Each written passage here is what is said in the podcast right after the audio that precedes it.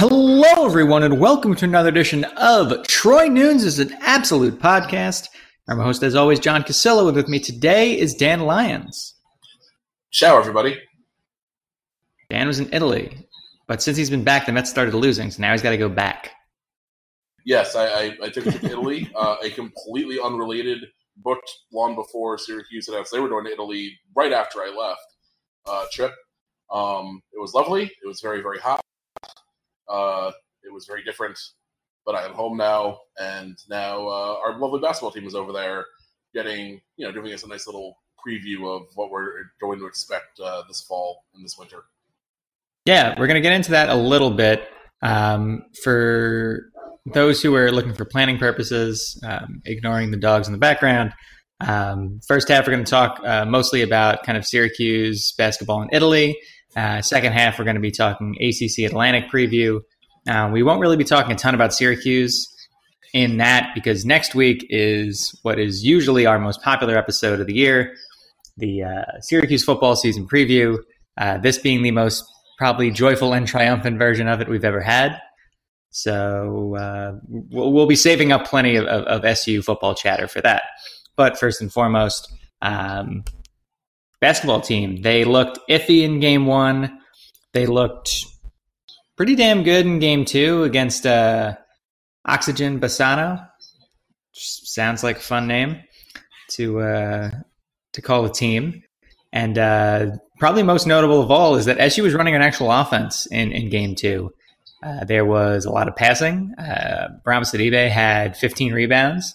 There was there were I think 16 threes um, hit in the game. Uh, Buddy Boeheim was uh, was extremely good, and everybody except for like one walk on scored, which was also entertaining. Yeah, um, I think we we had an idea that this was going to be a more three point oriented team um, with Buddy, with uh, a couple of the younger guys who brought in. Joe Girard, obviously, is a three point shooter. Um, but these first two games really showed like about half their shots are coming from beyond from distance. Um, they haven't shot super well until like the third quarter of this game that we just played, uh, where they I think they hit eight for fourteen in that frame. Um, but Buddy came on uh, pretty hot. I think he's been good both games from deep. Um, we we saw a number of guys hit threes, including like Robert Braswell, um, and, and I don't think Quincy Guerrier uh, hit one today, but he attempted one. He I think he hit one in the last game. So um, this is going to be a team that's going to stretch the floor. Um, and we you know we haven't even seen like you know Marek has obviously not played because of the injury. He's not a prolific three point shooter, but we saw that become a bit more of uh, his game uh, this season than it was last, or last season than it was his, his freshman year. So um, I think we're going to have a lot of a lot of nights or a lot of uh, looks where there aren't going to be a ton of guys that you can't uh, you can't expect a three from. Maybe just the centers, uh, and that's that's a nice difference because we've had some very very uh, offensively challenged teams because of the lack of three point shot and hopefully that changes this year. Um, obviously, we want to see the the percentages go up a little bit, but I think uh, you see where the focus is. Yeah, and I mean, th- this is you know a much more modern Syracuse basketball team, at least for the time being. Like this isn't you know the full complement of guys, so this is much more small ball, a lot more three point shooting. But it does remind me kind of, and I know like Jon Rothstein a couple weeks ago, like kind of alluded to this, like have not having a go to guy could be you know really critical for this SU team. In recent years, we've we've been very much focused on kind of isolation play and, and one to two, you know, go to guys in a given game, whether that's, you know, Tyus Battle or Oshae Brissett or Frank Howard at times, uh, Trevor Cooney, Gbinije, people like that. Um, but like going back to like 2013, um, 2014, like those teams were kind of similar to this one in the sense that they, you know, didn't have this go-to scoring option necessarily. They had a lot of guys who could do a lot of different things with the basketball and, and were able to play, you know, both inside and out. And and that really, you know, made them a much better and more efficient offense. Um, this year's team hopefully functions similarly because they're probably, I mean, and it wasn't apparent in this game, but they're probably going to take, you know, at least a sort of step back on, on the defensive end, given how many guys are new to the zone. But at the same time, like that's what these Italy games could be really good for is is creating that kind of uh, you know coherence and, and cogency uh, with the zone and a lot of these younger guys who haven't necessarily um, had the game experience in it yet that maybe a more veteran team like last season's did uh, going into the year. Yeah, and I think I don't know how much of it they played today, but I think they played a little bit of man the first uh, the first game, and going into this trip, Boeheim basically said we're going to experiment a little bit with man. Just you know, we're going to see if we can do it uh, here, and then if we can't do it at dawn. Um, but it'll be interesting to see if that like it just seems like Boeheim's really opening up the book a little bit, which is which is a nice change. Uh, obviously, we've had some serious success in the last couple of years, especially in the NCAA tournament, but it hasn't always been the prettiest process to get there. Um, so I think most of us will welcome like a more team oriented approach without a guy like Battle or or Michael Gbinije to dominate uh, things. Um, not to take anything away from those guys, they did what they, they had to, and they were great players for us. But um, I do think like once we get into the season, like Elijah Hughes, I think will probably settle into that number one option. But when you have a guy like Buddy Boeheim who can you know heat up like crazy as we saw at the end of last year and, and in this game today, and uh, and Quincy who's expected to be a pretty strong player for us overall uh, to start like as a freshman, I think he has pretty high expectations. Um, if Joe Girard is, is a factor right away, I mean, he's obviously a, a guy who's capable of getting hot. Hopefully, Jalen Carey may, takes that big step that we've heard so much about. Um, if we have all these different options, we don't have to rely on just Elijah or just Buddy to to get some serious offense going. I think it will be something that uh, our fans will definitely welcome after you know these very ISO oriented uh, years we've had recently. Yeah, it's amazing what some uh, what some chicken parm will do for Jim Boeheim and his philosophy on uh, on offense. I truly don't even think I saw chicken parm on a menu when I was over there. No, it's um, it's, not a thing. It's it's not a thing. Um, I've had just like here. just I mean, there are things. That, I mean, I bet you could find a, a approximation. Um, yeah. I, I don't know. We didn't go to Parma, so maybe they have it. But no, in in the, the all the stops I made, uh, of which I had a, a, number of Italian things you could find here in the states. Chicken parm was not on the list. No. Well, a lot of, admittedly, and this is not going to go into a uh, Italian food deep dive, I swear. Um, a, a, lot of the like Italian regions and cities all have like their kind of specialty dishes, and a lot of their, um, I mean, similar to here in many ways, not for Italian food, but or other foods. Like most of the, you know, restaurants are going to kind of lean into that. So I think you probably noticed that. I know I noticed that when I was there a couple years ago. Um, yeah, and, and, chicken parm, yeah, maybe Parma, maybe somewhere else. Like, there's just not like you're not going to see as much of like a, uh, a restaurant or, or, a chef, um, you know, exploring other regions where the food because everybody in that region wants to eat that food because they've been doing it for hundreds and hundreds of years. Yeah, no, it's definitely, uh, and I, I, didn't have, I didn't think this going in. I, you know, have Italian family. I'm well aware that uh, Italian food in America is not Italian food in Italy. Um, but it was it was pretty striking that there are pretty distinct differences. Even like I didn't go that far. I was we, we went Florence to Rome to Milan, so it wasn't like you know we were like maybe a three hour span total. Um, but there are pretty distinct differences just between those three, and we didn't even dive into like the south or over to like the the more east side of Italy. So um, yeah, hopefully Jim Boeheim will find some food that will that will satiate him um, in Parma, Venice, or Como, or wherever they've been so far. Agreed, agreed. Um, I guess wrapping, not wrapping up on basketball necessarily, but talking a little bit, a bit more about what you were saying earlier, just kind of in all these varied options. I think for me, like if I'm ranking like who probably ends up being like the guy, like the top like three to four scores on a given night, it's probably Elijah, then Quincy Guerrier, then Buddy. And then I think that fourth option is really up for grabs. And I think that more than anything else is kind of where, you know, this team could thrive is the fact that like in years past, I think that fourth option's either been non-existent or has been very uh, like apparent. I think this year there's a lot of guys who can fill that role, like anyone from Marek to, you know, on a given night, Bourama Sidibe, depending on, you know, what's what, what the other team has out there in terms of big men. Uh, Robert Braswell seems to have taken some you know strides forward. Uh, Brycen Goodine's, another guy who you know, could get get hot, and then Jalen Carey, like you know, I, I think he can be a really good distributor. We'll see how much of a, of a scorer he can be.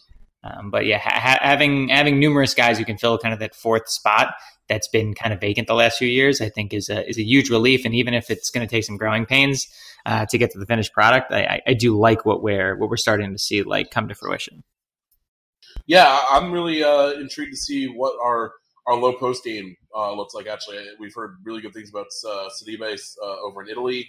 Um, obviously, we've heard good things about John Bol Ajak who unfortunately can't play on this trip. Um, from practices over at. And then obviously Marek, you don't want him playing a lot of center, but we've seen that this offense can be super dangerous when he's in the middle because he's such a good passer. And it sounds like Rama also has improved. Like he had a nice take out to, to Girard, I think, at the end of the game for the last bucket. Um, so it, it, sounds like we're definitely working on some stuff. Uh, uh, moving outside in, kind of like that older look when we had AO in there, and we I feel like we dumped it off to AO to start pretty much every game for like two years um, because he was such a uh, it was such a good way to set the tone and get things going uh, and and open up things on the outside. Um, so it'd be nice to see that, not just you know the the guard dribbling at the top of the tee and running down 14 seconds off the clock and then going from there. Um, I'm, I'm I think this trip, obviously, I, I've you know only seen what what we've what's been made available to us, but um, I think this trip so far and what we've heard from it uh, has definitely made me more excited for this team. And, I was already you know pretty bullish and, and optimistic for what's supposed to be you know a pretty young group that we uh, have yet to learn a lot about. Um, but I, I, wouldn't be surprised if we we really you know shock some people this year because I, I, think the expectations are very muted, understandably given how much turnover there's been and how young this group is. Yeah, I mean, I I I've been not pleasantly surprised. I, have been I've been pleased with what I've seen so far. Obviously, it's just like a two game stretch. Um, in particular, like the second game is really the one that I'm focusing on from a positivity standpoint. I think like th- th- this is the sort of team that just has it just has a lot of like great team potential but what they're probably lacking from like a and again i'm not like entertaining this what they're probably lacking from a championship standpoint um like you know again let's see where we can go like is just that like one elite player and and, and you know maybe maybe Guerrier is that guy and we just don't know it because he was under scouted up in canada um, although that dynamic's changing too. Like, you know, maybe it's somebody like Hughes who, you know, is really kind of coming to his game and, and come to, the you know, being a better college player in the last couple of years. I know like he's talked about that uh, recently with like Syracuse.com and others about like, you know, how he was eating poorly and like didn't really wasn't focused on conditioning and then how he's changed his game a lot. Like, so maybe it's one of those guys, but realistically, I think like this is probably like kind of a potential transition year, but there's two ways that could go. There could be a transition year where like we're a fringe tournament team again that potentially, you know, becomes even better next year with most of the players back and, you know, even more talent added in, or where it was a team that, yeah, like you were kind of alluding to, like could really surprise here. Um, and then flip a switch and maybe grab something like a seven or a six seed um, and and you know, maybe they lose in the second round, but they look like a, a, team on the rise, and then that helped attract, you know, even bigger names kind of for for 2020 when we could really kind of take a bigger leap back into the upper echelons of college basketball. Yeah, I mean, on paper, it's way too early to tell like who we may lose after this year, but like there's a good chance that we have one of those seasons where you know it's there's there's some definitely some rocky periods because we're so young. But if we start to peak by the end and come together and gel and don't lose I think Hughes is only uh, redshirt junior, right? He would have another year. Um, so feel free to correct me if I'm wrong. Yeah, there. but like we yeah, pretty much bring back everybody. Yeah, so we could pretty much bring back everybody. You know, add whatever room in the 2020 class we have. Um, Not much, that but be, like, really dangerous. I mean, yeah, I mean, who knows if we you know pick up Andre Jackson or, or whomever. Um, that could be a really dangerous group, especially if you know we we have a. It's it's uh, Jim Boeheim will play been his mo, but it's choose from, and maybe we see you know what we've seen a little bit in the past couple years, where like situationally some guys will get more runs certain teams and then as much time in others because we have a pretty diverse group of guys in terms of skill set. I think. Yeah, I mean that's a big key for me. Like everybody can do a little bit of everything, um, but there's also like everybody's also clearly good at at one to two things. Like you have your your clear three point shooters in Buddy and Girard and, and Hughes, but then other guys can hit threes, and like that that's just key to the, to the current like game of like more positionless basketball and and and a wider array of shooters on the floor at all times. I think you know if Marek in particular, like if he's able to develop any sort of like consistent outside shot, like you know that that becomes a game changer in a small ball lineup where you have one through five that can hit threes and like you know no it's not to say that like this is the warriors or anything like that but um, forcing forcing teams at the collegiate level to have to guard five positions uh, from outside is is not exactly like a common thing, and it's something that could really challenge um, opposing teams. I mean, I, I think we're going to see a lot as long as hopefully, knock on wood, he stays healthy. Uh, we should be able to see a lot of Bourama Sidibe this year. Um, he's somebody who's not going to be hitting from outside, but he's somebody that can really um, you know, balance out that outside shooting by forcing defenses to still uh, hang out in the paint, something they haven't had to do recently with some offensive liabilities at center. I feel like, you know, Sidibe can even put up, and we've said this before, if he can even put up, you know, like eight and eight, nine and nine, like that's a, to me, like that, that that's a, that's a big, big uh, improvement on just kind of what we've seen. I'd love it if instead he was looking at something like 12 and eight.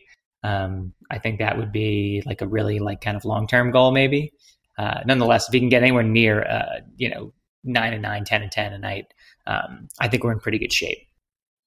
Yeah, if, if we got eight and eight from Sidibe or just even from the center position as a whole, I think that'd be just a huge improvement. We, we haven't really gotten a consistent offensive threat.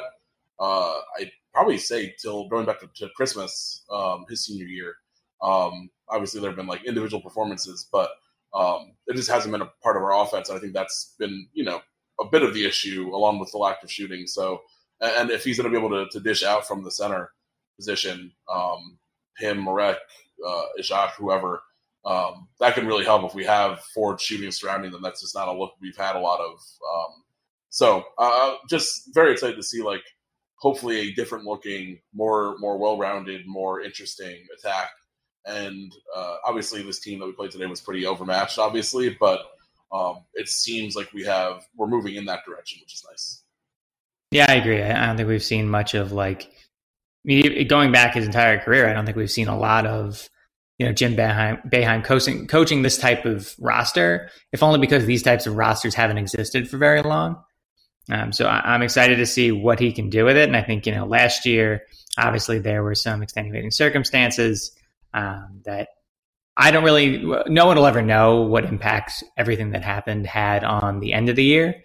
Um, but I would bet that it had some sort of impact. And, and I'd be curious to see Jim kind of, uh, with a full season, with a full off season, really digest, you know, a more modern offense and, and to tailor something a little bit more to, um, which should be, again, a pretty varied and like diverse group of athletes um, who can who can hit from outside. So I, I think we're going to be seeing a much more fun and more modern team, and, and I'm looking forward to hopefully being a little more challenged um, on this trip. Not because I want to see SU almost lose, but just because I'd like to see us um, against you know just better competition and, and to see if we can replicate the same sort of success against a team like that. Yeah, it's it's hard to really tell what the challenge will be, uh, obviously, because we don't know anything about these teams. I mean, I think today, like on Twitter, there was questions about who this team even was and who they had played previously. Um, but uh, yeah, it, getting a challenge in the legit games like we did in Canada a couple years ago, where obviously we know a little bit more about those teams and, and we've seen teams lose up there, um, would be a good thing. I mean, and even, even if honestly, even if we did lose, like we've lost dumb exhibitions before and been just fine for it and maybe better for it. So um, this trip's all about it's way more about growing and and kind of finding uh, a rhythm as a team and learning how to play together against actual other opponents and not just in practice versus like getting four wins. Getting four wins is great, but you know, if we were to if we were to lose one of these games and then we ended up, you know, making it on the Sweet 16 with a very young team, no one's gonna ever remember, you know, you lost to some team in Milan for some reason.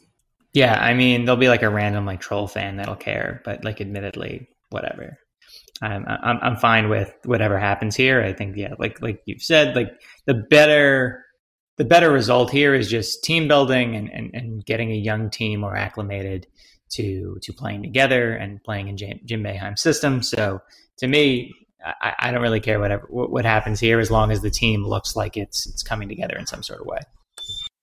Yeah, and by every indication on online, which obviously you know is is only so representative, but it does seem like everyone's having a pretty good time, and this has been a good experience so far. So hopefully, uh, hopefully that's true, and, and everyone's uh, and, and, we ride into the season. I think after that Canada was the Canada trip the Ennis year.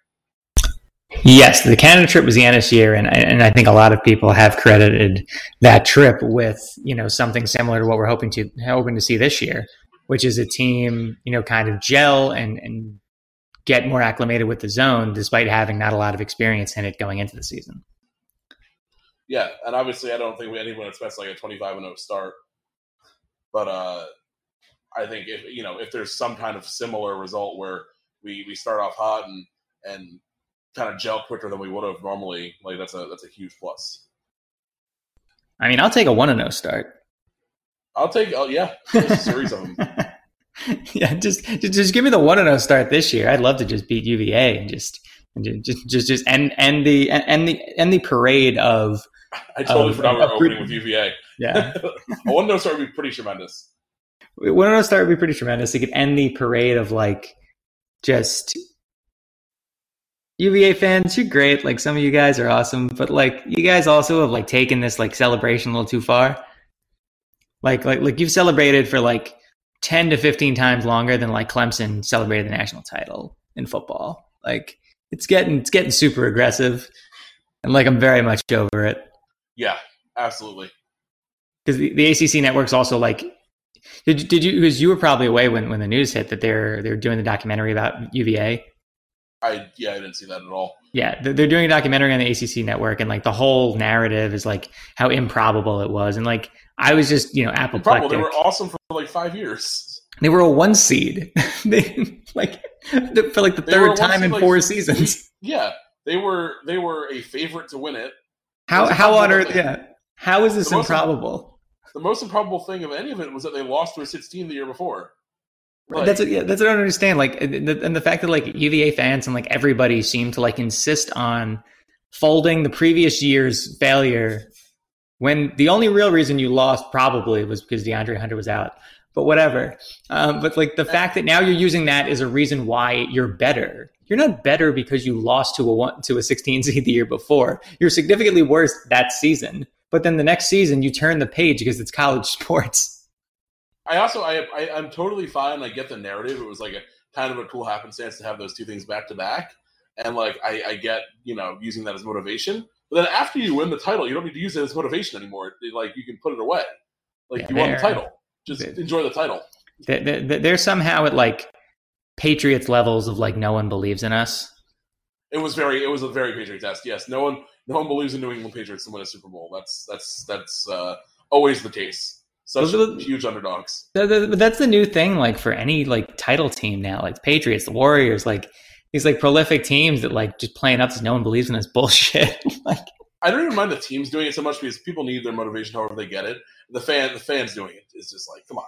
Well, the problem is now they're taking cues from the teams. Like yeah. it, it's like if you can do it in the locker room, whatever. But like, like no one believes, no one believes in the Warriors. No one believes in like I mean, like, I mean, Dabo does this too. Like, nobody believes in Clemson. Like, get the, get the hell out of here.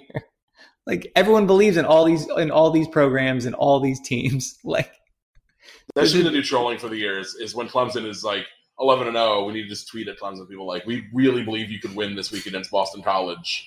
I just want you to know. I think you're going to hold AJ Dillon to 33 yards. We all believe in you." Yeah, I'd be down for that. I, I'm fine to pissing people off. Uh, on that note, why don't we uh, why don't we talk a little bit about beer? Maybe some wine, for all I know. Um, Dan, what have you been drinking? Oh man, it was a whirlwind of drinking. Not a lot of beer, some beer. Um, unfortunately, I forgot to mark down most of the beers I had from over there.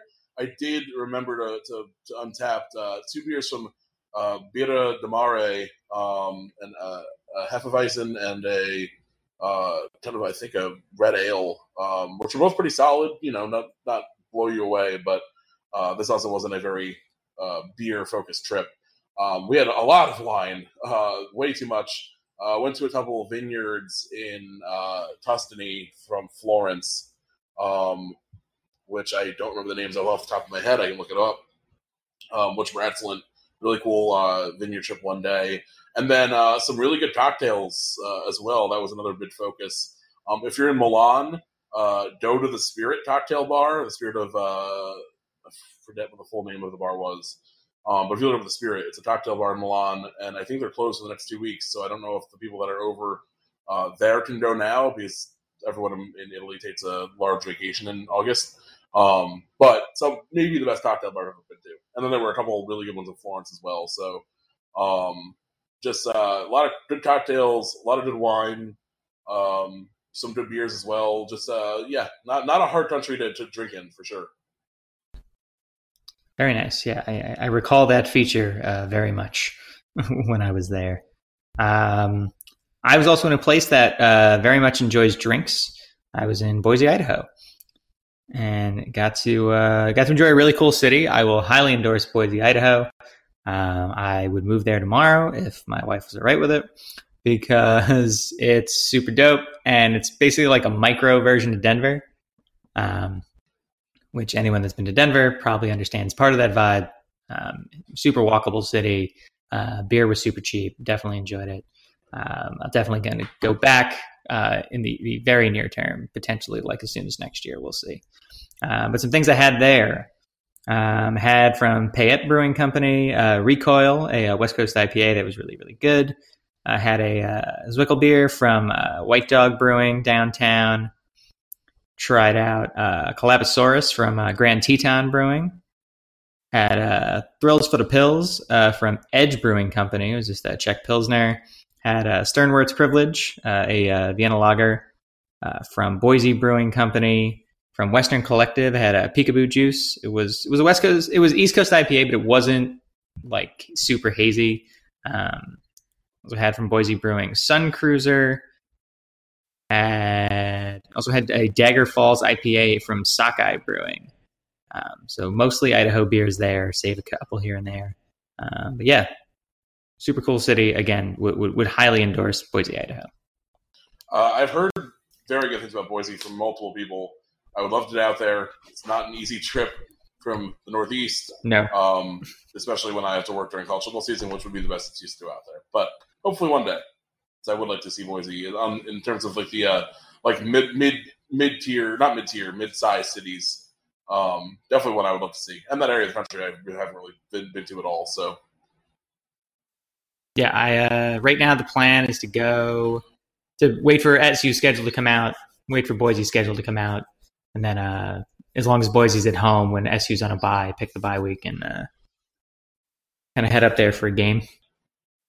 I went to the blue turf though. They're, they let you. They don't let you on it, but they let you right next to it.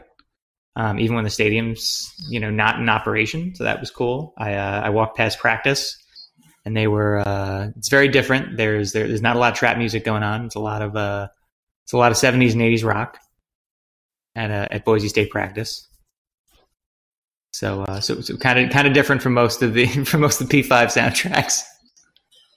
Yeah, to be uh, there was uh, this is a diversion, but what was the? Uh, did you see the magazine quote? I have no idea what the article was, but the uh, reporter who was complaining about all the rap music being played at I don't know if it was NFL or college football practice.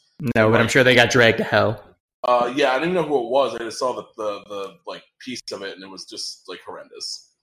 Someone would like some uh, uh, someone said like uh, I forgot you know some classic rock song played in the middle of a bunch of rap, and then I was like praising whoever put on the one song. Like, dude, you're. I mean, again, I'm also a sports writer you're writing about football practice. It's not that like you can deal with some rap music being played, man. Like it's not going to ruin your life. Yeah, I, I, would agree. I mean, granted, like I, I could go for a little less trap. Um, yeah, but, but you're also not the one practicing. exactly. So. so. I don't really care. Yeah, like at the end of the day, like that's just like a life rule. It's not. It's not a football practice rule for me. It's just a, like I'm not a fan. Like I'm not necessarily on board with the just like proliferation of only trap and, and, and not like other forms of hip hop anymore. But oh, the, I feel you on that, and I think yeah, but like it doesn't doesn't affect I, me though a practice. Yes, I do think we're kind of end, exiting the trap era here. I think like 2019 is like where we're starting to see a downturn. Fingers crossed. But I, I am I do support your notion. Um, if I'm ever covering uh, a football practice, I'm not going to go tell the the PA guy to like t- turn off uh, t- turn off whomever like less generic generic it's, artists that I don't even know anymore. Me, less ASAP Ferg, please. yeah, that's that's very much like a forty year old sports writer issue, and my my daughter agrees apparently. Um, but yeah, Atlantic Division. I know we're uh, we're around the halfway mark, so it's fine. We'll, we'll we'll divert. This is this is directly relevant to Syracuse fans, or at least it should be. Um, we play all these teams. We, we play all these teams every year, actually. Yes, these are the teams that we play. Yeah, every for better year. or worse. For, last year, for better. for yeah, last year for better, maybe this year for better too. Uh, my wife was very surprised to learn that we we only go to Duke once in a 12 year span when we were talking on vacation last week. Um, yeah, so so she is also puzzled by the ACC's decisions, um, as the rest of us are. And it's not that she doesn't follow; she doesn't really care about the scheduling machinations. Um, that, to be fair, like the notion of only playing a team uh, every six years in your conference, uh, we talk about this all the time, or every twelve years home and home is kind of ridiculous. So yeah. So yeah, she, she she's among friends here. Yes, no, that's that's just logic. Like I can t- you can tell anyone who has a vague idea of what sports are, be like, oh, that's dumb. Yeah, like just just bad. But hashtag uh, end end divisions. Hashtag end divisions. Hashtag pods. Hashtag hashtag ACC free for all. ACC uh, anarchy. Speaking of anarchy, uh, why don't we start off talking about some dudes? Oh boy. We're, we're, we're going to talk about the perpetual seven and five team and see if they can avoid going seven and five by being better than seven and five this year. I have a feeling they are not, and in fact, might be worse than seven and five this year. It's hard to know because like they get a, a, good amount back. Um, they're just like they're, they're they're both like probably the most boring team stylistically in the Atlantic, but then like the underlying metrics actually make them super weird because of how like on paper they should be the most efficient team in the, in the division, and instead they were the least efficient, uh, except for like probably Louisville, um, despite the fact that they have like a power run offense. Yeah, BC's in a race with with NC State to see who can squander the most pro talent um, on a yearly basis. Uh, NC State gets more wins out of the deal, uh, but BC manages to uh, just completely look like uh, a sham every season and collapse at the end. And it doesn't really matter who they're facing. It doesn't really matter how well they were playing to date. Um, doesn't matter what the schedule looks like. Uh, they just find a way to not do any better, really, than seven and five or seven and six, um, as they had year of uh, of Steve Addazio. Thanks last year to the uh, the bowl cancellation that that allowed them to just go seven and five instead. Uh, thank you, First Responder Bowl. I totally uh, forgot about the First Responder Bowl. oh, what a memory! What a moment! Um, just, just a delight. And, and and this year is just going to be more of that because you know what? Like, there's there's not a lot to love here. It's really just like half of an offensive line, some wide receivers that wouldn't matter even if they were four year veterans. They weren't good. Uh, Anthony Brown, who's fantastically mediocre. AJ Dillon, who won't be able to walk by week eight. And then a defense that is probably going to be linebacker focused and has to replace basically everybody else. Yeah, I'm interested to see. Obviously, I think it's, it's very easy to point to uh, Brown as like the the uh, really the, the tipping point for this team in either direction. Um, there were games where he was like really pretty good last year. Um, he's very athletic. He made some big plays, uh, even through the air. Um, like the one thing that made BC kind of work last season was that they hit on mid passing plays because otherwise it was just Dillon trying to do everything um, and often being like not super efficient.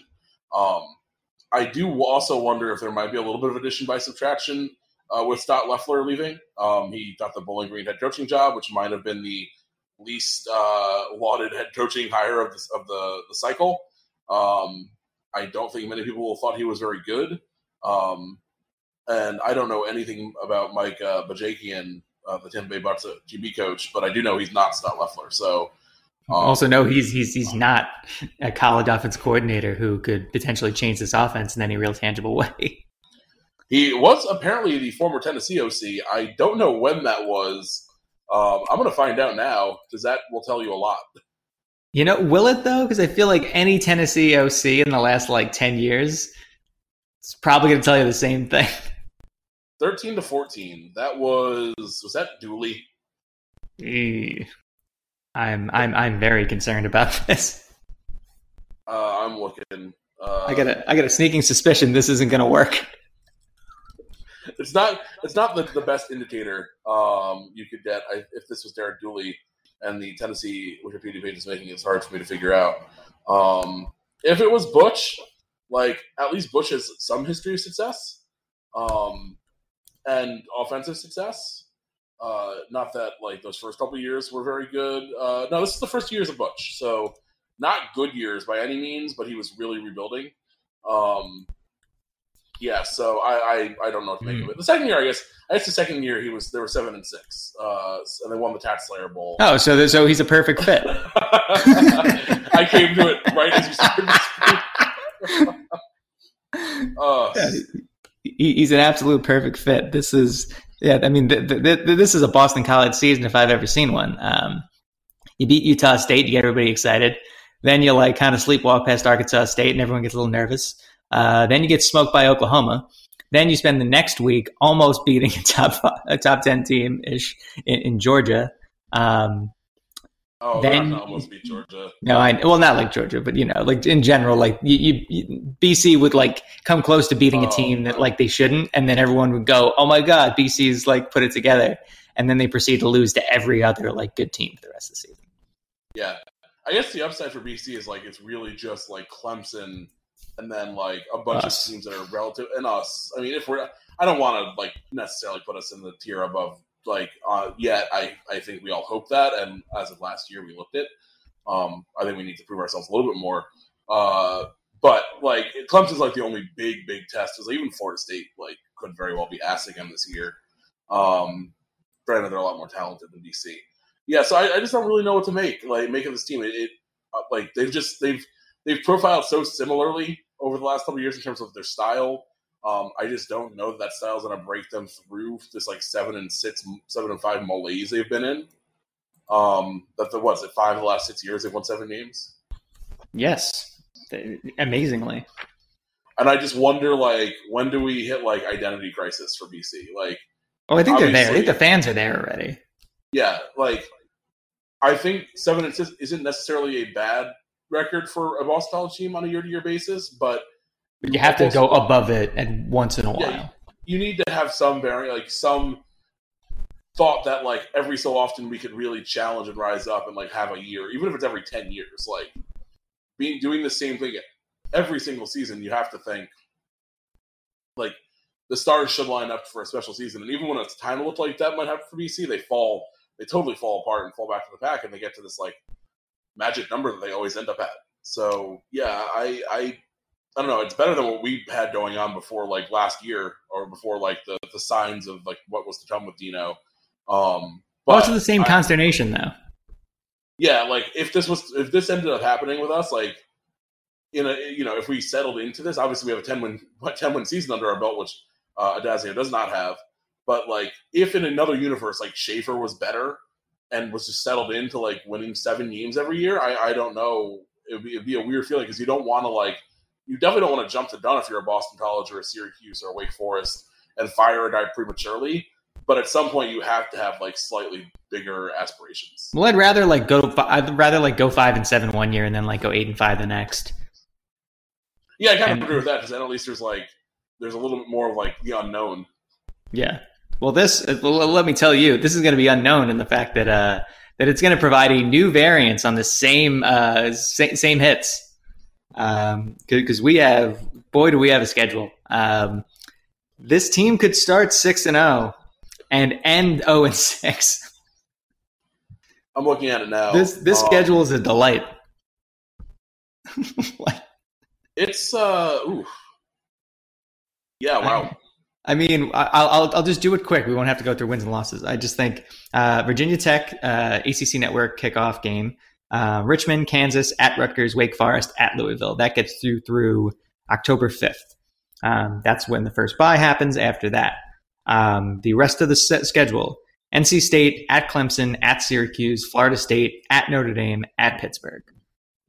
That's about as backloaded. Like, obviously, you can probably say Virginia Tech should be in the back, like yeah. six um, Switch them in Pitt, and this thing is, is an absolute six and 0, 0 and six split. Yeah, and like I mean, well, yes, but like I'm not totally. I could see you could I you could make the argument they might go a lot worse. Like it depends. Wake is very much a, to, uh, a toss up game. Oh, yeah, they totally go worse. I'm just I'm just pointing out the most comical way this happens. Yeah, five. Like it's it's pretty hard to argue that five of their six easiest games are to start the year, and then the like the second half is just so much tougher. Just just just give me that like number 17 Boston College. Even the home and road splits are brutal. Like they're four or five at the end or on the road. Right. Like, at like Clemson, at the Dome, at Notre Dame, and at Pitt. Like Pitt's not really a tough place to play. Um, but it's gonna be like, cold. It'll be cold, yeah. But we've actually, it's not a tough place to play like on paper, but then like we've had nightmares at Pitt late in the season. Right. Um, so it can be like it can be for whatever reason. Um, but like the dome, if we're good, we'll be rocking. Clemson obviously is a monster, and Notre Dame's obviously a monster. Um, and then then your your home games, NC State's, you know, for whatever whatever like crap we give them, they're like pretty rocks. They're like a slightly better version of what Boston College is every year. And FSU, who knows, but they're talented, and I. I'm not to jump into FSU right now, but like I would struggle to think they'll be as bad as last year. So, yeah, this is uh this to be a very maddening season. Just just Um, put a just put a 17 next to next to BC, like around October 12th, and and let's just enjoy what happens next.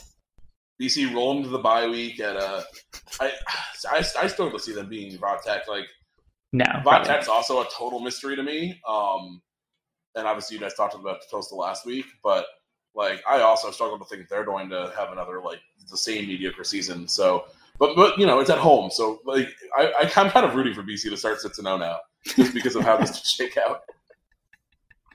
It, yeah, like look, I wanted it to get to the point where they extended Dazio, so that If so, they so extended Ozzy on midseason, that'd be unbelievable. I don't know how they do it. They just extended him two more years. Yeah. So, So, yeah. Anyway, what would have to happen for for them to fire him this year? Four uh, mm, I think if they miss a bowl game, he's gone. To be honest, Yeah, and there's definitely the path because, like as we said, Vatek and Wake like are not. You can't pencil those in. Um, Richmond, I don't know about. Kansas is not going to be competitive yet. Um, Rutgers, it's at Rutgers. I know their defense had some moments at the end of last year. I don't trust them at all. Um, Louisville, I think, will be pretty pretty bad this year. They're in a total rebuild. But if they lose those Vatek and Wake games, or even even lose one of them, um, they're they might be in real trouble because there is no. I mean, you can't you can't. They're not going to be over fifty percent to win any of those last six. I don't think, Yeah. no, I agree. unless Um, unless FSU bottoms out again, or Pitt's just really bad, which could also happen. Um, I don't expect them to be that bad though. So no, yeah, this is not. Uh, this is this is just this is tough. We've had schedules like this before, not quite this distinct, but uh, not what you want. no, not at all. No matter no matter how good or bad you are. Um, I'd say we should probably pick up the pace a little bit on the ending team. So congratulations to the BCS episode for once. Um, haven't done that since like we joined the ACC. Uh, we mentioned Florida State a few times, so let's uh, let's head over there. Um, Florida State looked like trash last year. Uh, Willie Taggart's already on the hot seat. Um, they managed to do close to nothing with Cam Akers because the offensive line was a disaster, as we saw firsthand.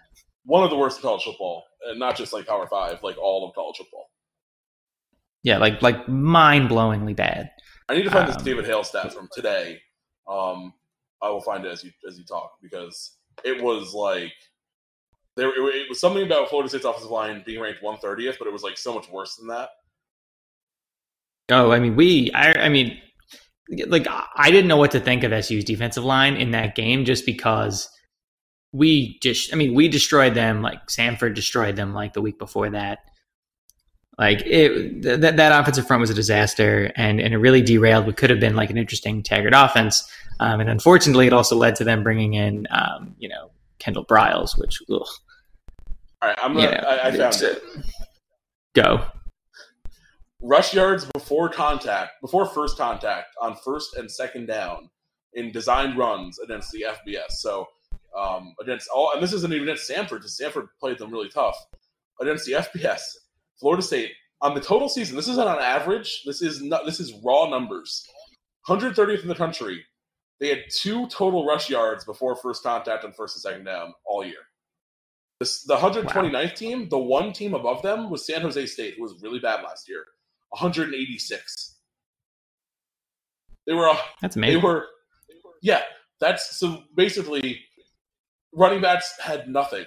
They had nowhere to go, and Cam Akers is awesome. Um, the year before, like they weren't nearly as bad. Cam Akers really showed what he could do. He was a five star for a reason. He I he terrifies me still. He had such so little help. he, they they they managed two yards all year before first contact to first and second down. If you can't establish any kind of run early in uh, early in drives, and I know coaches tend to run too too often on first down and whatnot, but you still want to be able to run the ball early in drives if you can, early in sets of downs. That is abysmal. Um, the the uh, and then he went on to say ESPN stats on yards before contact about 2011 for Power Five teams. In that span, only one other team has ever had less than 200 in a season on first and second down versus FBS. The 2014 Wake Forest team, which Syracuse fans should remember, horrendous team.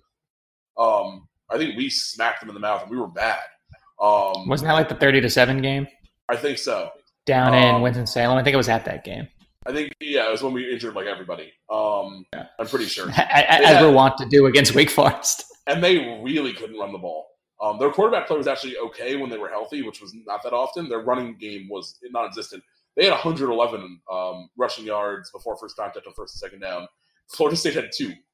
So, and this Florida State team is littered with five-star players. Um, so that's just so bad. It's like that's un, like inconceivably bad. So, I mean, obviously, it's going to be better. Um, the defense is going to be pretty good. the defense should uh, be pretty good. They're really solid up the middle. Yeah, like the, the, they actually recruit. I mean, Florida State has classically recruited really well in the, in the, front seven in particular. But I mean, really overall on defense, they've done really nice job. But I think this team, uh, particularly like Marvin Wilson, is is you know one of the best defensive tackles, if not the best defensive tackle in the uh, in the entire conference. Uh, I think this group is going to be really one to watch. Um, but Dan, how much of a difference do you think Kendall Briles makes in terms like does this offense go from like 128th to like 75th or, or, or are we looking at like some gradual progress to maybe like 90th or or, or, or are they going to surpass all that and, and, be a top 50 offense this year? Um, top 70, top 60 sounds like a pretty easy like they can accomplish that. They have enough talent. Um, the offensive line can't be as bad as it was last year. Like I, I just I can't envision a scenario in which they're as bad because they had a lot of injury issues and they had like a a, a strange like amount of things happened for them to be that bad last year. So I trust that they'll do better, just kind of by osmosis, to be honest. Um, Kendall Briles for all of the off-field nonsense and the fact that he's even has jobs right now is kind of ludicrous. Um, is a very good offensive coach. Uh, he will drop a. I mean, that's like it's a desperation move, and um, I think it's probably a desperation move that Taggart needed to make because he was on the hot seat after one year, um, fair or not. Um, so I do think they'll do better. I'm not a huge uh, buyer on on Blackman. Uh, I thought he was okay a couple years ago in that tough like sits and sits season, and got thrown in in like kind of a weird spot, but he's just never blown me away. Um, unfortunately, like Francois, who a couple years ago looked like he was going to be maybe like a Heisman candidate down the road, just kind of fell apart. Um, he's transferred out. So I think Blackman's steady. Um, is awesome if you can get that running game going to like an actual good place. Akers is a game changer.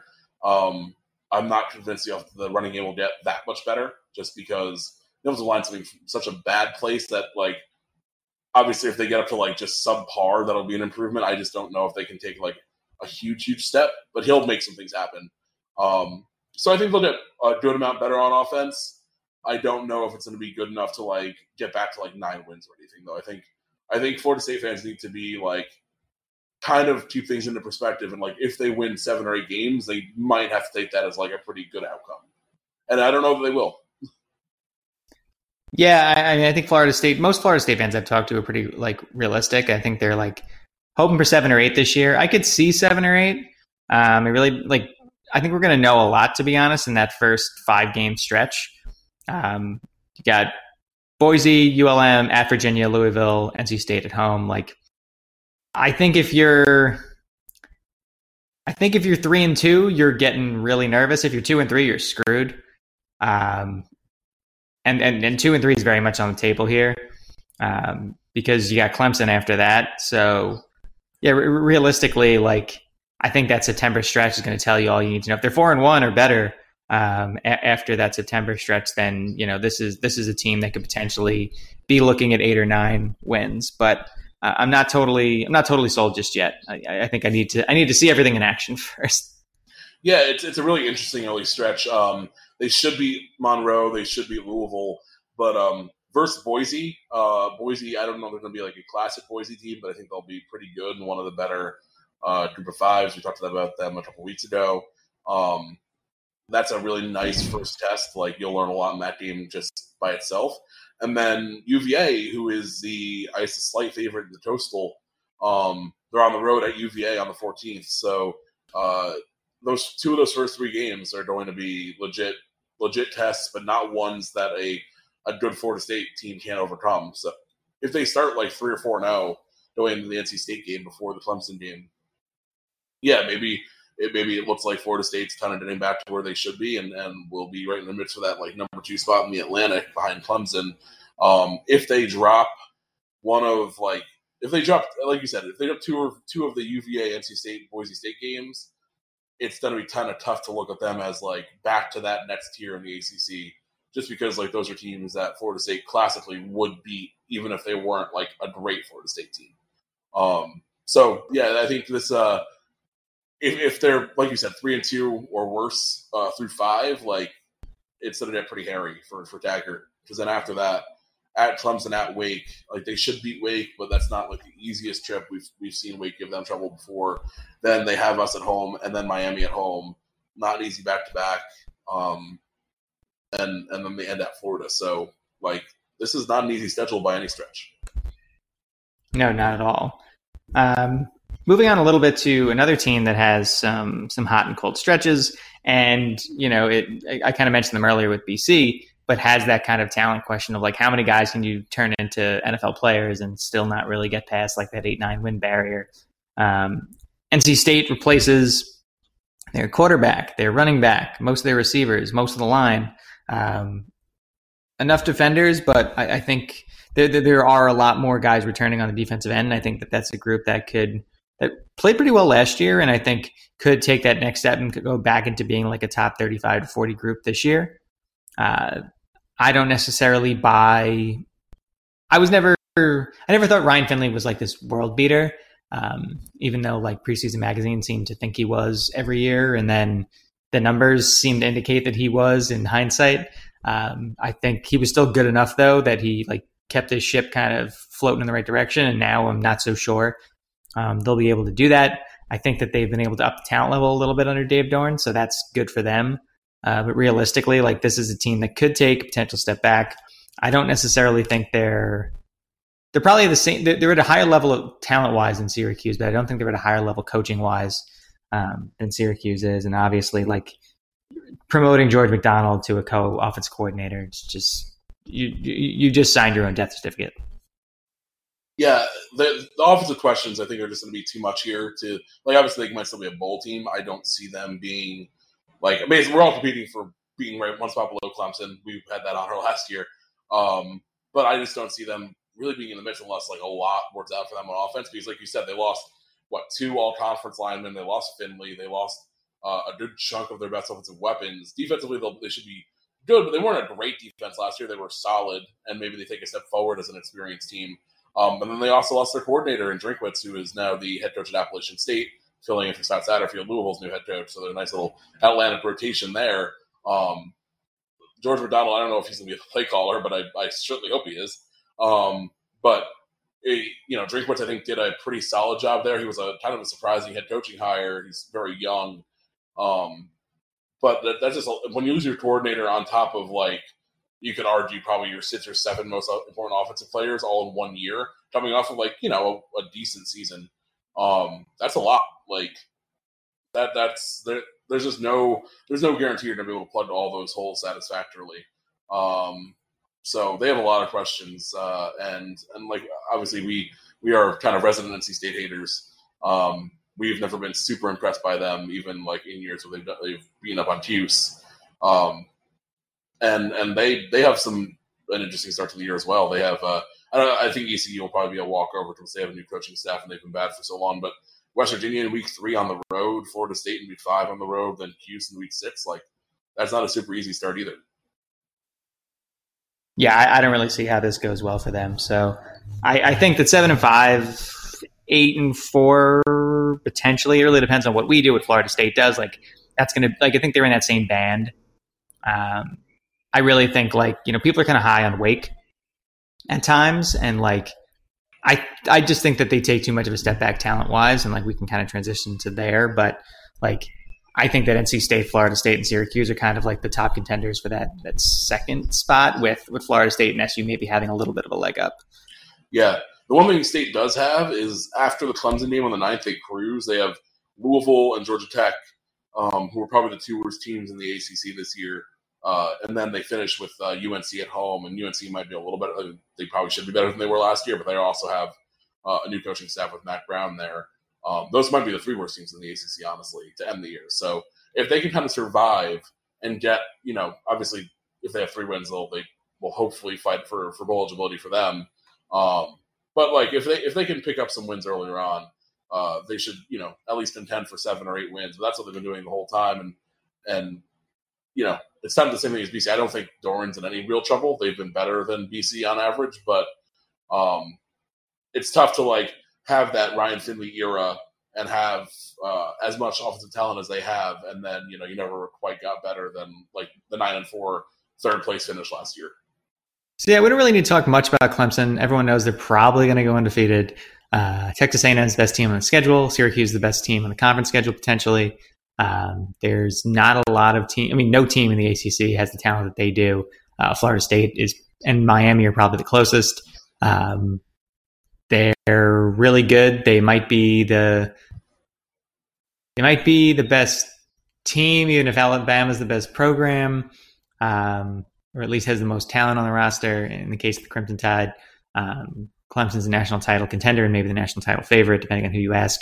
Uh, and, and that's fine. That, that gives us an opportunity to maybe knock them off in week three. And if we don't, SU could still have a pretty damn good season even without that win. So uh, I don't really think we need to say anything else about Clemson. Do you, Dan? No, they're great. Trevor Lawrence is great. Like he's the determining factor whether they're going to be better than Alabama. But that's really the question: is do you have Clemson or do you have Bama? Um, their defense is a little bit of a question mark because they entered. I mean, last year they had just such a crazy uh, amount of talent along the front. They lose a lot of that. The front seven's pretty rebuilt, um, but offensively they're just going to be just disgusting. So uh, they have maybe the best. They have maybe the best quarterback, maybe the best uh, running back, um, one of the two best receiving cores, along with Alabama. So yeah, it's it's. I, just can't conceive of a real way in which they don't win the ACC um, and make the playoff.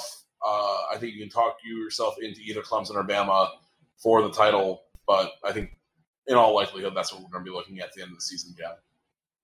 Yeah, I agree. I, uh, I don't think it's worth quarreling about it for any reason.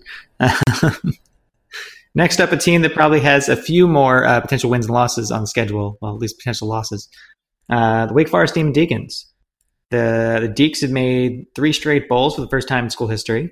Uh, congrats to them. Dave Clawson has not been hired away yet, which is still baffling to me, to be honest. Um, I think a lot of it too is because he doesn't really have like a a set like geographic area. Um, his rebuild jobs have been kind of everywhere, uh, and that makes him, I guess, less of a sure thing potentially. If a big SEC job or a Pac-12 job potentially wanted to hire him, but admittedly, as we've talked about before, like P5 poaching P5 jobs don't. That's not necessarily like a thing as often as people might like to think. Um, this year in particular, I think Wake has slightly better talent than, than Syracuse, maybe up and down the roster, and has done a is probably built depth quicker because of their exposure to North Carolina talent. But at the same time, like I think SU probably has better top level talent, and that's why they they have a little bit of an advantage right now. I think Dino and and Clawson are probably similarly good coaches. Dino just has an ability to maybe get the thing off and running quicker or better um, and that's without getting to like a philosophical question about you know which of these two approaches, which are very similar, uh, you would prefer. Um, but yeah, Wake replaces most of the defense. They replace most of the line. They replace most of the receivers. Greg Dortch and Alex Bachman are both out. Uh, Matt Colburn, their second leading rushers, out. Uh, Sam Hartman and Jamie Newman. Uh, Newman used to be a Syracuse target at one point, actually. Uh, I think Hartman's probably the quarterback but people seem to be pretty high on Newman too. Uh, in general, though, I don't. I don't see how Wake goes better than seven and five, but I, have I've been wrong about the Deacs before. However, yeah, I think Wake's actually one of the more interesting teams in the division. Um, like you said, they lose a good amount from last year, especially in the still positions. Uh, I'm pretty high on Hartman. I'm very high on Cade Carney, uh, the running back. Um, Sage Surratt's also very good at receiver. Um, not he's not Brett Dortch, who was like super underrated. Um, but I, I think they're uh, I think like you said, Claus has done a really incredible job, and um, I think the fact that they gave him a lot of room to work and let, allowed him to really rebuild at his own pace has probably benefited them in uh, in not losing him or not really like he hasn't really even come up for other jobs. Um, and that's because I think there hasn't been like a big splash at Wake Forest. They just were really, really bad when he got the job, and they were really they were still pretty bad for the first like three or four years. And he just kind of steadily got them to where they are, you know, a pretty decent program now. Uh, I don't know how much higher their ceiling is, but um, I think the fact that he was kind of able to do this at a at a reasonable pace um, versus like obviously, I think Dino has had plenty of rope, and if they hadn't had the 10 win season last year, I think he'd still be here unless they like totally cratered. Um, but like Syracuse really blew up on the spot, and even like even like uh, I think Clawson and Doeren probably get compared a lot because they're in the same state and same division. Um, Doeren just has I think a higher ceiling at state, but I would almost argue that Clawson has done like a better job there. And oh, without a doubt, at his, at his job, and Doeren's the one who almost at the time he had uh, did he turn down Tennessee last year? He was at least in consideration.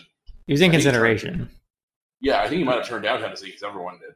Um, so it's it's interesting that he hasn't gotten more looks, but like you said, there aren't that many P five poaching uh, situations. I definitely think of a school team like Wake only has so many resources uh, that they're willing to, to commit to it. But um, yeah, I, I, think this is actually I'm probably a little higher on them this year. I think uh, some of the offensive guys they have stepping in are pretty talented. Uh, I have questions about their defense, and um, last season they really struggled to get after the quarterback. And if that continues, like in this league with some of the quarterback play they might see this year, um, especially with Lawrence, with if DeVito ends up being what we think he'll be, um, even Blackman, uh, that could be a real issue.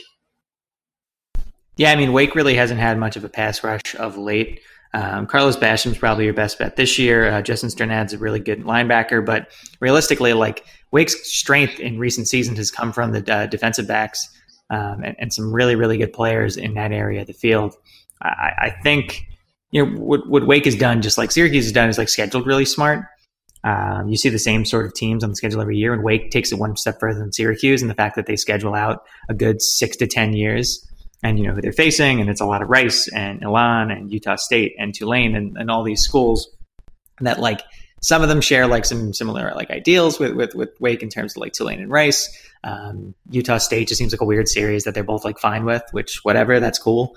Um, you just for some reason with Wake you don't have Pitt fans chirping about um, you know deceiving win win loss records and things like that. But like you know what, I, I think I think this is an interesting schedule for Wake. I just think the road games, um, you know, BC, Va Tech, Clemson, Syracuse, like all of those are tough. And if you go, you know, one and three, zero and four um, against that group in conference, like I and, and looking at the fact that like you know you also have Florida State, you also have what could be a pesky North Carolina team, potential resurgent Duke team, like the NC State game. I could see even a even a slightly improved Wake Forest team, you know, only going like six and six, seven and five, and that's fine. I mean, at some point, yeah, I guess they have to take some sort of step, but they don't have the same antsiness necessarily that uh, that like Boston College does about that. Uh, yeah, I think I think Wake's in a different place than BC was. They are. I think the rebuild was a little fresher than uh, what BC did. Um, I do think the schedule does allow them uh, a pretty good amount of wiggle room, like you said. Utah State, I think, is is actually kind of a a frisky opener. But then Rice has been bad for a while. UNC is still figuring themselves out. Elon, they should pick up all those three. At is, uh, you know, obviously that big rivalry, very heated. Um, but that's a winnable game. Then Louisville, like they could, they could put up four or five wins in the first half of year, and then you got to steal a couple. Uh, Duke, uh, Va Tech, who knows what they're going to be. Um, so the, the end of here, it's not quite the uh, it's not quite the first half, second half as BC, but there is a little bit of a kind of a similar breakdown here, where their last six are, are much tougher. Um, but I also think like you know Wake Forest is going to be okay with whatever happens here as long as they don't crater, and I don't think they will. I think they're they're probably going to be floating in with the five to seven win range. Um, but that might be a little better even than than what some people expect, considering what they did lose on offense. Yeah, although you know Wake is getting some benefit of the doubt votes um, at least from some pundits. Um, moving on, the last and least um, in the Atlantic Division, the, uh, the, Louisville Cardinals, who made a really good hire in uh, Scott Satterfield, but it might take a year or two to uh, to reap the rewards of that um, really good hire. They uh, cupboard's like more bare than you would have thought, considering we're only like a couple years removed from like Lamar Jackson. But then when you remember that Bobby Petrino didn't really do much with Lamar Jackson, um, you, you, you quickly see like how things got to this point so very very rapidly at Louisville. That first year, the, the Heisman year for Lamar, that team was very good. The uh, well, the offense was very good. Um, last the second year of Lamar as starter, like he was covering up all kinds of warts, and he was almost like he almost got underrated because his numbers were almost as good, and he had a lot less to work with, and that really revealed itself last year because that was one of the worst uh, ACC teams I can remember, and Louisville has some like serious advantages, and Bob Petrino like was a very good coach for a long time, including the second go round at Louisville. Like you never think that's it's going to bottom out the way it did. Um, that was that was like next level bad. this is the worst ACC team since like those early Cutcliffe squads. Yeah, and Louisville is like you know a really respectable program that recruits well. Like that shouldn't happen. Um, that being said, I thought they made a nice hire. It was not the obvious one. Like I, I, I don't think Satterfield was like in that first group, but I think he you know, is just as good as a lot of the names that were being uh, thrown out there. He built uh, Appalachian State into like one of the better uh, G5s, um, and like kind of in the he's right. He was from ACC territory, obviously coming from Boone. Um, I, I, would think he'll translate to Louisville pretty well. I think they do need like two seasons though, because the cover there is very, very bare um, in ways that you wouldn't think. But a lot of the time, like even with like what we saw at Florida State um, at the end of Fisher into uh, Taggart, like those of us who aren't at the, with the program or aren't covering the program on a day to day basis, like don't don't see the kind of bottoming out that some of these programs have sneakily. Um, and that was definitely the case of Louisville. Like there was a clear like rot in the in the foundation of that program. Uh, even that second to last year, where Jackson was just kind of pulling them along. So um, they're probably going to be pretty bad again. I think there is a little bit of talent here. Um, the quarterbacks, uh, I think Pass and Cunningham are both like interesting, um, and they have some receivers that are that are you know decent. Uh, so maybe they can get some kind of passing game going. But the rest of the uh, the rest of the team, I just don't expect much from. Um, I think this is going to be kind of like one of those early Babers years, um, probably even more dire. But like you just hope to like look more like even like the first Marrone year, like you just hope you look more competitive, and like you hope that that the things like don't really jump off the page, but like you look at it and see it and like, all right, this is definitely better. And hopefully in, in 2021, we'll start to really see these seeds kind of uh, show fruit. Right. Yeah. I mean, I, I think that, you know, Babers' system was, well, I guess that's what I'm getting, kind of getting at. Like, Babers inherited something that was like kind of broken down to the studs, even but it had like some really key pieces, and he was able to plug those into a system. Um, Satterfield and most coaches don't bring a system necessarily uh, to the table. Louisville also, you know, having to replace a lot uh, on the offensive line, not necessarily having a run game, like don't necessarily fit Scott Satterfield's system uh, to the extent that he would like being more of a run heavy coach. Uh, so I don't necessarily think that they're able to get off and running. I think that the passing game might have to play a larger role uh, than maybe he'd like. Something that Syracuse fans should probably relate to, given how Dino wanted to implement more run uh, heavy principles than perhaps you know SU had the the ability to do early on. I think defensively there are some pieces there, uh, but realistically, it's like C.J. Avery and maybe a couple other guys that are like worth a damn, and everybody else is uh, is probably going to be like learning on the fly. You could see by midseason like a bunch of you know sophomores, maybe some like redshirt freshmen, start jumping up the depth chart um, just to get more meaningful reps and maybe you know just start, start like cycling out a little bit um, some of the guys who just aren't necessarily fits for what they're trying to do on the defensive end. So I think a I think an improved Louisville team could still have like a ceiling of like four wins. Yeah, it, this is another one where it's going to they're not come early because uh, this is this is a brutal first year schedule for Satterfield. Man, Notre Dame to open, who should be very good. They're obviously coming off a playoff uh, berth. Um, Eastern Kentucky, I, I, imagine, will be an easy win. Uh, well, actually, I don't know, but uh, I, I, I, trust them to beat that team. Western Kentucky is really bottomed out. Um, they're not good.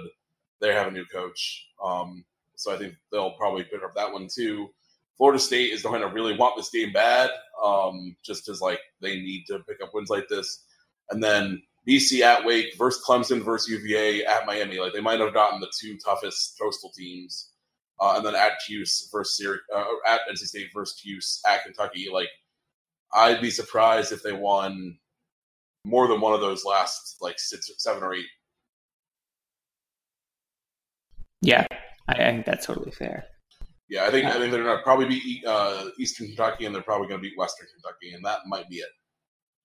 But maybe they coach BC or, or Wake or or uh, if NC State bottoms out or something. But yeah, I mean, it's it's not this is not the schedule to rebuild with. But I don't know what schedule even in the ACC um, would have been uh, much easier aside from if you just got like a, a better draw from the coastal.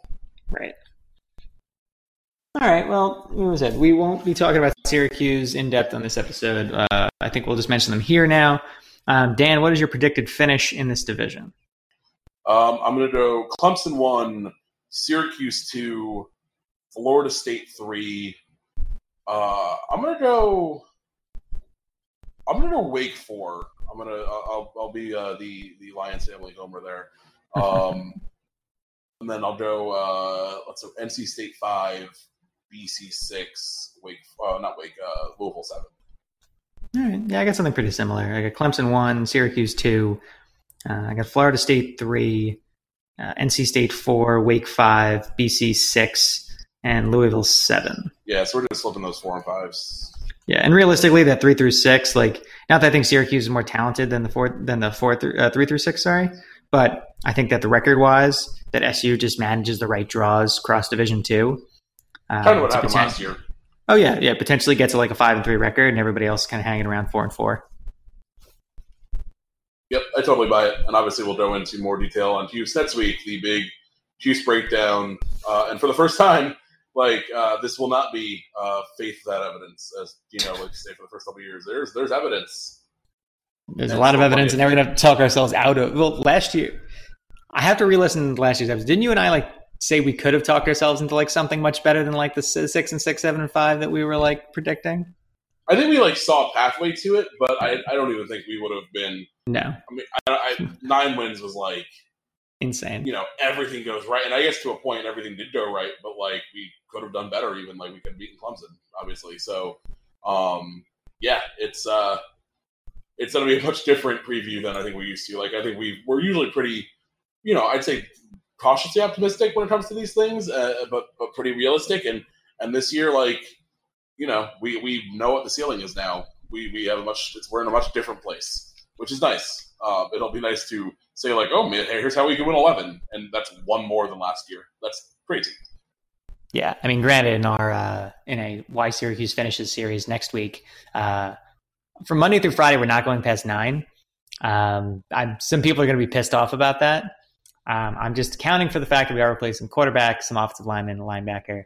Um, last year's most accurate prognosticator, my dog James, will be taking on the why we finished 10 and 2 post because again, he was last year's most accurate prognosticator about Syracuse football, um, picking a 9 and 3, no sorry, picking an 8 and 4 season which we ended up going 10 and 3 in. Um, he was as close as anybody got.